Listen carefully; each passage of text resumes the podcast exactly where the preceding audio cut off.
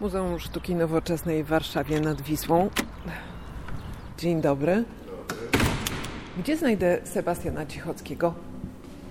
Sebastian Cichocki? Kurator. Była Pani umówiona? Mhm.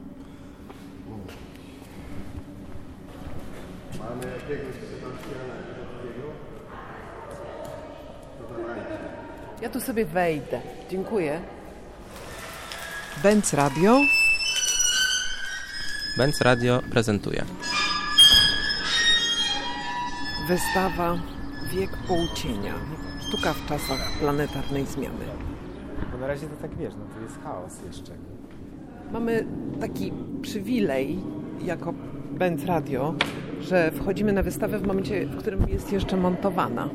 Ja myślę, że kształt widać dosyć dobrze, ponieważ e, znajdujemy się w strukturze, która e, została stworzona przez naszych zaprzyjaźnionych architektów z Berlina, Kooperatyw für Darstellungspolitik i oni zaproponowali wydzielenie przestrzeni do zgromadzeń w środku muzeum, bo wyobrażaliśmy sobie na początku roku 2020, że głównie na tej wystawie będziemy się gromadzić w dużych grupach i rozmawiać, być ze sobą.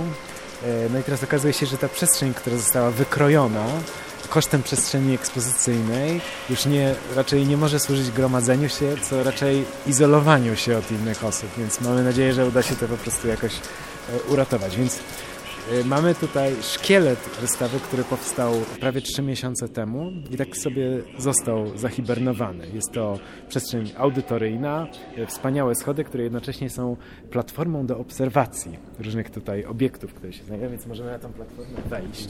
Jagodowa konstrukcja. Jagodowa konstrukcja, tak. I to jest taka przestrzeń, która może e, zmieniać się, mutować, e, może być przestrzenią teraz już niewielkich zgromadzeń, może być przestrzenią kinową i może być też po prostu przestrzenią ekspozycyjną i tak na ogół jest, kiedy ten ekran wjedzie do góry. I to jest do, bardzo dobra perspektywa, tak, żeby w ogóle... takie technikalia. To są technikalia, A tak naprawdę które... w tej wystawie one oczywiście tworzą bardzo ważną część, no bo hmm. też uzasadniają pewną główną tezę, bo rozumiem, że dobór materiałów, sposób wykonania tej no wystawy, tak, to, tak, to jest tak, wszystko tak. spójne. Ale jednak tu ważniejszy jest główny temat, a tytuł wystawy? Wiek Półcienia. Mówię o tych technikaliach, bo koniec końców jestem bardzo zaskoczony po powrocie do tej przestrzeni, po tym nurzaniu się w tych wszystkich po prostu mrocznych prognozach, ciemnych, przygnębiających lekturach i tak dalej, że koniec końców to jest taka dobrze zaprojektowana wystawa, przestrzeń, w której czuję się tak dobrze, że w ogóle zapominam, że na zewnątrz dzieją się takie złe rzeczy. Złe rzeczy? Poczekaj, ale ja tam widzę taki wykrzyknik, którego częścią jest kula ziemska. Może pójdziemy do Możemy niego. pójść, bo to jest, jest tutaj wiele wesołych też historii. Znaczy, wystawa jest w ogóle, ona jest dosyć taka krzepiąca. Y, ja zapomniałem o tym, że w tym y, zanurzaniu się w tym właśnie wieku półcienia można też y, napotkać na jakiś interesujących outsiderów, którzy proponują jakieś, czy proponowali kilka dekad temu jakieś interesujące rozwiązania. Ten wiek półcienia, który wspomniałaś, on jest oczywiście z, zaczerpnięty z literatury science fiction, czy science-based fiction i on ma określać czasy, w których podważona zostaje wiedza ekspercka, tak raz na zawsze, w których kończy się ten tak zwany projekt oświeceniowy, domykamy projekt oświeceniowy, do, domykamy wiek rozumu, no i wszyscy stają się ekspertami od wszystkiego, każdy zna się na wirusach, na zmianach klimatycznych, bądź ich braku, jak niektórzy twierdzą, chociaż ponoć już tacy prawdziwi denialiści klimatyczni już wymarli w tym roku. To jest w ogóle bardzo interesujące są statystyki, że w ciągu ostatnich 12 miesięcy ilość denialistów klimatycznych tak całkowicie w zasadzie stopniała. Nie ma w zasadzie osób, które by negowały zmiany klimatyczne. Oczywiście można negować przyczyny zmian klimatycznych, a problemem jest raczej taka stagnacja klimatyczna. Znaczy wiemy, że dzieje się bardzo źle i już po prostu opadają nam ręce, nic nie robimy, nic nie chcemy z tym zrobić. No i coraz bardziej się pogrążamy właśnie w tym półcieniu, w tych, w tych mrokach, nowych, nowym średniowieczu. I na tej wystawie staraliśmy się spojrzeć z takiej perspektywy głębszej, geologicznej też. Chcemy wprowadzić taki, taki czas właśnie głęboki, geologiczny, ale też spojrzeć na wątki środowiskowe, na taką świadomość ekologiczną, klimatyczną szerzej, żeby ktoś e, nie wpadł na pomysł, że wpisujemy się w jakiś e, nurt środowiskowy, nurt ekologiczny, czy jakiś zwrot, nie daj Boże, w sztuce.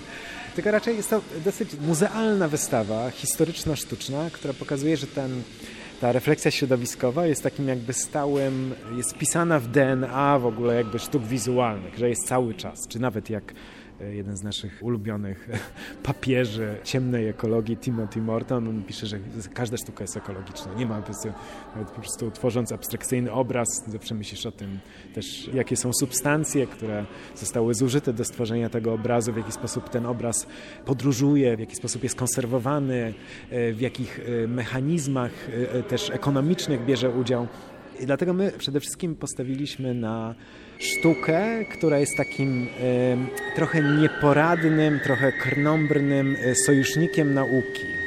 Takim dziwnym sojusznikiem, który oczywiście w jakiś sposób e, podbija pewne e, tezy, pewne obserwacje naukowe, ale robi to w taki trochę niezręczny sposób, taki dziwny sposób ale nie ma nic złego w dziwnych rzeczach. E, nie, Tutaj jest, warto też wspomnieć o tym dźwięku, który nam towarzyszy naszej rozmowie. No Czy to, to są... Taki e, wózek, taki no, no, właśnie to jest tutaj, właśnie bardzo ciekawy e, taki jest to właśnie efekt, następuje efekt drapowania tkaniny, która spoczywała w Wiśle Agnieszki Brzeżańskiej, więc rzeczywiście jest to jeden z takich elementów, których artystka pracuje, pracuje z innymi siłami, siłami nieludzkimi. Mamy tutaj wiele, całkiem pokaźny zbiór takich prac, w których powstawaniu uczestniczyły inne siły nieludzkie. Agnieszka, skoro już zostałaś przywołana, czy możesz opowiedzieć o swojej pracy? Ta praca jest tkaniną, którą moczyłam w Wiśle. To było dwa lata temu. Mm, z moją przyjaciółką Ewą Ciepielewską organizujemy rezydencję dla artystów na Wiśle, która się nazywa Flow, czyli przepływ. I zapraszamy tam artystów i, i, robimy różne prace, później robimy wystawy i robimy masę różnych ważnych i nieważnych rzeczy. Ta praca powstała mniej więcej w miejscu, gdzie jest planowana budowa tej nowej tamy w Siarzewie, czyli pod Ciechocinkiem na Zielonej Kępie. I też od lat protestujemy i, i bierzemy udział w różnych akcjach dla mieszkańców na ten temat. Więc to się troszeczkę łączyło że zdecydowałam się tam robić, ale po prostu też tam spędzaliśmy wiele dni i, i to był dokładnie moment, kiedy było zaćmienie księżyca, pamiętacie? Dwa lata temu, w środku lata, była takie spektakularne zaćmienie, to właśnie wtedy ta tkanina się moczyła. Nas interesuje historia sztuki Ziemi.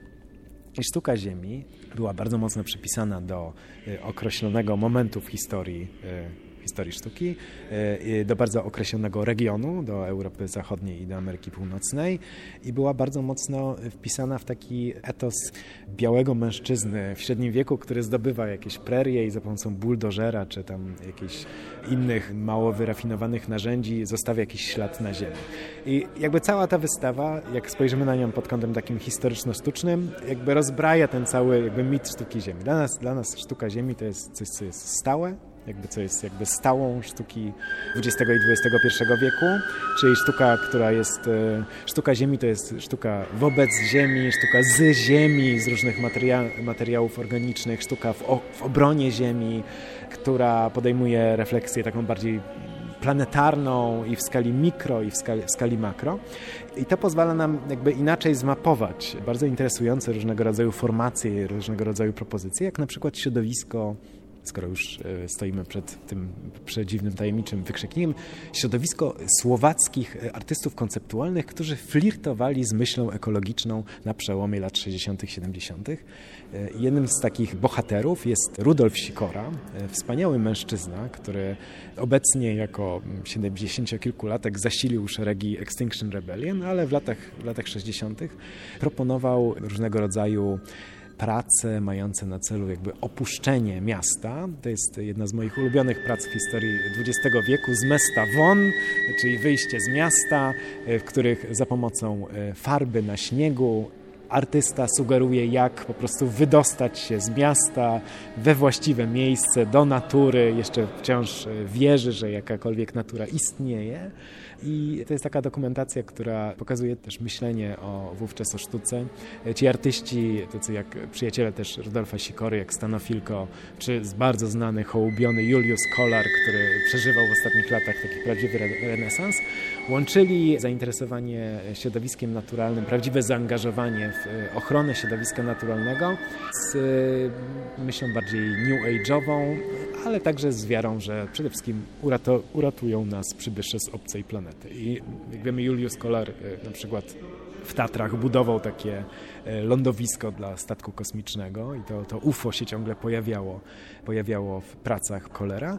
No a Rudolf Sikora bardzo mocno jakby wszedł w tą taką bardziej publicystyczną formę sztuki konceptualnej, taką interwencyjną. I on tworzył plakaty, tworzył, właśnie stworzył ten symbol wykrzyknika, który jest jednocześnie kulą ziemską, ale jest, jest też obklejony plakatami. Ten E, wykrzyknik e, został też w jakiejś takiej większej skali zbudowany w Tatrach, e, więc jest to dosyć, dosyć taka interesująca postać, której poświęcamy więcej uwagi, że to jest, można co jakiś czas się potykać na przykład o pracę artystów, których prace są rozproszone po wystawie, gdzie złamana jest w ogóle chronologia tych prac. My obejmujemy pół wieku, od 60, mniej więcej od 68-9 roku do do dziś. Jest jedna praca z lat 40., która jest na początku wystawy zdjęcie takiej makiety Isamu Noguchiego, który zaproponował tak zwany memoriał dla, dla, dla ludzkości.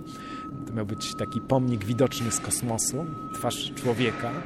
Noguchi prognozował rychły koniec y, Homo sapiens, y, no i chciał, żeby właśnie te obce cywilizacje, które nas kiedyś nawiedzą, y, mogły rozpoznać, że tam jakieś bardziej zaawansowane formy życia na planecie Ziemia się rozwijały. I ten element, element właśnie tego czasu głębokiego tutaj się przewija cały czas, takiego myślenia na przykład w, z perspektywy kamienia, z perspektywy jakiegoś y, masywu skalnego, a nie, a nie człowieka. Mamy tutaj bardzo piękny film koreańskiego artysty Bom Kima, który wydaje się też być takim wytrychem do tej wystawy. Jest to y, niemożliwy prawdopodobnie do obejrzenia film, Trwa niestety 14 godzin. Jest to bardzo długi film. Jest w języku koreańskim. Nie tłumaczyliśmy go celowo. Jest to zapis wykładu na temat modernistycznej poezji y, koreańskiej wygłoszony do kamienia i jednego kamienia. Są różni eksperci, specjaliści, którzy przez 14 godzin opowiadają, jak, jak ta hartowała się modernistyczna e, poezja koreańska. I to jest dla mnie jeden z kluczy, klucz e, jakby zupełnego rozregulowania czasu, perspektywy czasowej ale też e, wprowadzenia innych nieludzkich aktorów do tej, do, te, do tej opowieści. E, no i także wydaje mi się też uderzenie w tą strunę takiego konceptualnego humoru też. Jest tutaj kilka też takich dosyć zabawnych e, prac. I tą, całą, tą całą wystawę można by było podzielić na właśnie takie trzy bloki są obserwacje artystyczne. Mamy artystów, którzy obserwują zmiany na, na kuli ziemskiej i to jest właśnie taka dziwna relacja z nauką, że to jest takie bliskie nauce, ale jakieś połamane, jakieś dziwne, ale bardzo interesujące, bo pobudzające wyobraźnię. Są propozycje, są artyści, którzy rzeczywiście proponują jakieś rozwiązania, to żebyśmy na przykład uprawiali warzywa pod e, autostradą i tak dalej, czyli jest to, z reguły jest to gdzieś tam zakotwiczone właśnie w tym takim fermencie kontrkulturowym przełomu lat 60 70 to są takie artystki jak Bonnie Ora Sherk czy, czy Betsy Damon, która zajmowała się głównie wodą, jakby dostępem do wody pitnej w miastach i, i to jest też bardzo łatwo, można jakby tak wydestylować taką myśl ekologiczną, że znaczy to jest bardzo widoczne, że y, ta myśl ekologiczna w sztuce narodziła się po prostu w środowiskach feministycznych. I to, jest, to są głównie kobiety, które e, teraz e, mają 70-80 lat, są, są bardzo aktywne, mają swoje różnego rodzaju organizacje, które, których działalność bardzo trudno jest rozpoznać w kategoriach sztuki są zakładanie jakichś parków, e, uzdatnianie wody pitnej, e, która została skażona jakimiś radioaktywnymi odpadami itd., tak itd. Tak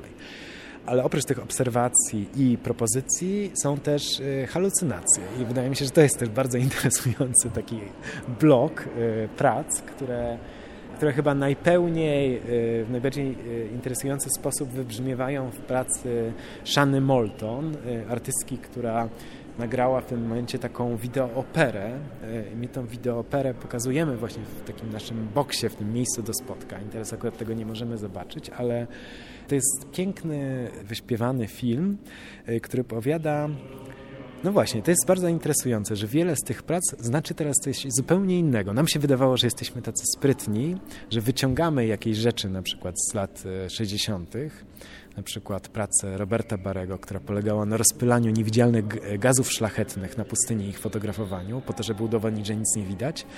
I nam się wydawało to bardzo sprytne, że taką pracę interpretujemy w zupełnie innym kontekście emisji gazów cieplarnianych, tej nieodwracalności pewnych zmian. Wiadomo, że jak wypuścimy hel w powietrze, on y, nie bierze udziału w żadnych y, procesach takich organicznych, nie jest mało reagujący, więc to jest, to jest y, ta, ta, ta rozproszona, stale ekspandująca kulka helu jest cały czas nad naszymi głowami, więc jakby robimy coś raz na zawsze. I tak się wydawało się, że okazaliśmy się takim, e, takim, takim właśnie sprytem kuratorskim, ale tu cała ta sytuacja tej, tego właśnie lockdownu, tego zamknięcia jeszcze nam dopisała jakieś dodatkowe wątki. Na przykład ta wideo opera Shany Molton, ona opowiada o kobiecie, która nie wychodzi z domu. E, boi się wychodzić z domu i tam nie wiadomo, co się tam za tym domem dzieje, ale w pewnym momencie nawiedzają różne duchy, czy, czy emanacje, na przykład różnych aktywistek środowiskowych, które w końcu zadają jej to fundamentalne pytanie, jakim jesteś drzewem? I to otwiera ją, skłania ją do wyjścia na zewnątrz i walkę o planetę. Oczywiście jest to e, zanurzone w takim bardzo e, kwaśnym, new age'owo-hipisowskim sosie, obłędny, obłędny film, to jest taka też dobra wskazówka, że tą przyszłość też trzeba sobie wyhalucynować po prostu, że trzeba ją, to nie tylko trzeba ją wyśnić, ale trzeba ją po prostu w, w relacji też do innych organizmów, w relacji do innych, do materii ożywionej i nieożywionej w jakiś sposób sprowokować, że trzeba ją wyśnić. Możemy też przejść, bo jest tu wiele takich ciągłości w tej sztuce, że my też chcemy pokazać, że sztuka, która jest, w jakiś sposób się pozycjonuje wobec, wobec środowiska naturalnego, nie jest jakąś ekstrawagancją, nie jest jakby nurtem, który powstał ostatnio, tylko jest czymś jakby trwałym w sztuce. I innym takim e, tropem, który jest dowodem na tą naszą tezę, są ci różni uciekinierzy ze sztuki. E, osoby, które wyemigrowały ze sztuki w inne światy. Świat na przykład rolnictwa, bardzo pszczelarstwo, to się pojawia kilkakrotnie, że ktoś zostaje artystą pszczelarzem, znika z tych e, radarów instytucji sztuki, no bo jakby rzadko się wystawia pszczelarzy w muzeach, ale później gdzieś tam na przykład ktoś, e, tak jak Peter Nadin, który był bardzo interesującym, bardzo radykalnym, neoawangardowym artystą brytyjskim, który wyemigrował do Stanów Zjednoczonych. I on w pewnym momencie przeżywając jakieś takie załamanie psychiczne, on ląduje na farmie, zaczyna odkrywać uroki pszczelarstwa i pisze nawet taką, taki podręcznik, jak oduczyć się robienia sztuki. To jest też bardzo trudne, żeby się oduczyć robienia sztuki, staje się takim uciekinierem, a później znowu wraca do tej sztuki, ale już odkrywając jako reprezentant Stanów Zjednoczonych y, Towarzystwa Pszczelarzy wydelegowany na Kubę, tam na Kubie odkrywa, że w tych y, różnych y, gospodarstwach rolnych jest wiele domów kultury i tam są różne wystawy i tam się pracuje też z materiałami organicznymi i śpiewa i tańczy, więc jakby te światy się przenikają, odkrywa, okej, okay, no nie ma co tego separować.